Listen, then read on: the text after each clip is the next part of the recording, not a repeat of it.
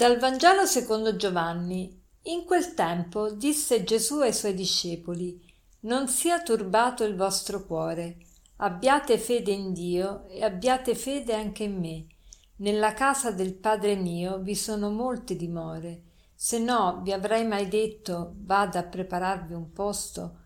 Quando sarò andato e vi avrò preparato un posto, verrò di nuovo e vi prenderò con me perché dove sono io siate anche voi. E del luogo dove io vado conoscete la via. Gli disse Tommaso, Signore, non sappiamo dove vai, come possiamo conoscere la via? Gli disse Gesù, Io sono la via, la verità e la vita. Nessuno viene al Padre se non per mezzo di me. Queste parole di Gesù sono veramente molto consolanti. Gesù eh, sta parlando qui ai suoi discepoli. Siamo nel discorso che lui ha tenuto ai discepoli nell'ultima cena, quindi siamo proprio alla vigilia della morte di Gesù. Gesù sapeva tutto quello che gli sarebbe stato, sarebbe successo di lì a poco, eppure dice ai discepoli non sia turbato il vostro cuore. Cioè, pensate, lui che sa che sta per morire e, e morire in quel modo, si mette a consolare i suoi discepoli e a dire non sia turbato il vostro cuore, abbiate fede in Dio, abbiate fede anche in me. Nella casa del Padre mio vi sono molte dimore. Ecco, Gesù va a prepararci un posto, va alla casa del Padre. Ogni volta che Gesù parla della sua morte, nel Vangelo non ne parla mai come morte, ma come ritorno alla casa del Padre. Quanto sarebbe bello se anche noi dicessimo così, che, dic- che noi dicessimo non che moriamo, ma che ritorniamo alla casa del Padre. Ritornare a casa, la, il valore della casa. La casa ha un suono particolare.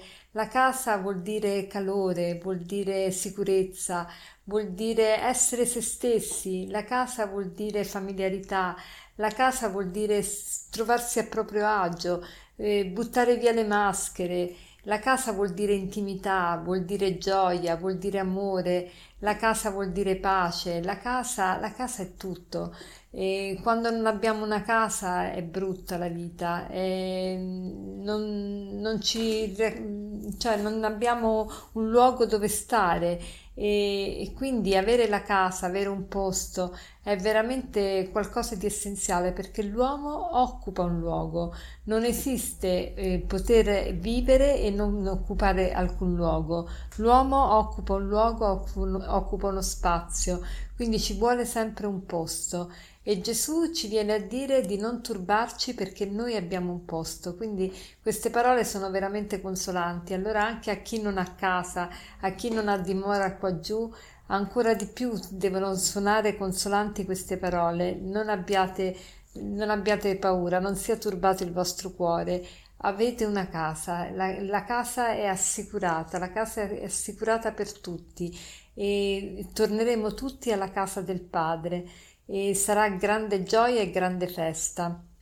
Allora il proposito di oggi potrebbe essere questo, di fare le scelte della vita in modo tale da avere presente qual è la meta alla quale siamo rivolti. Noi siamo rivolti al cielo, la nostra casa è in cielo.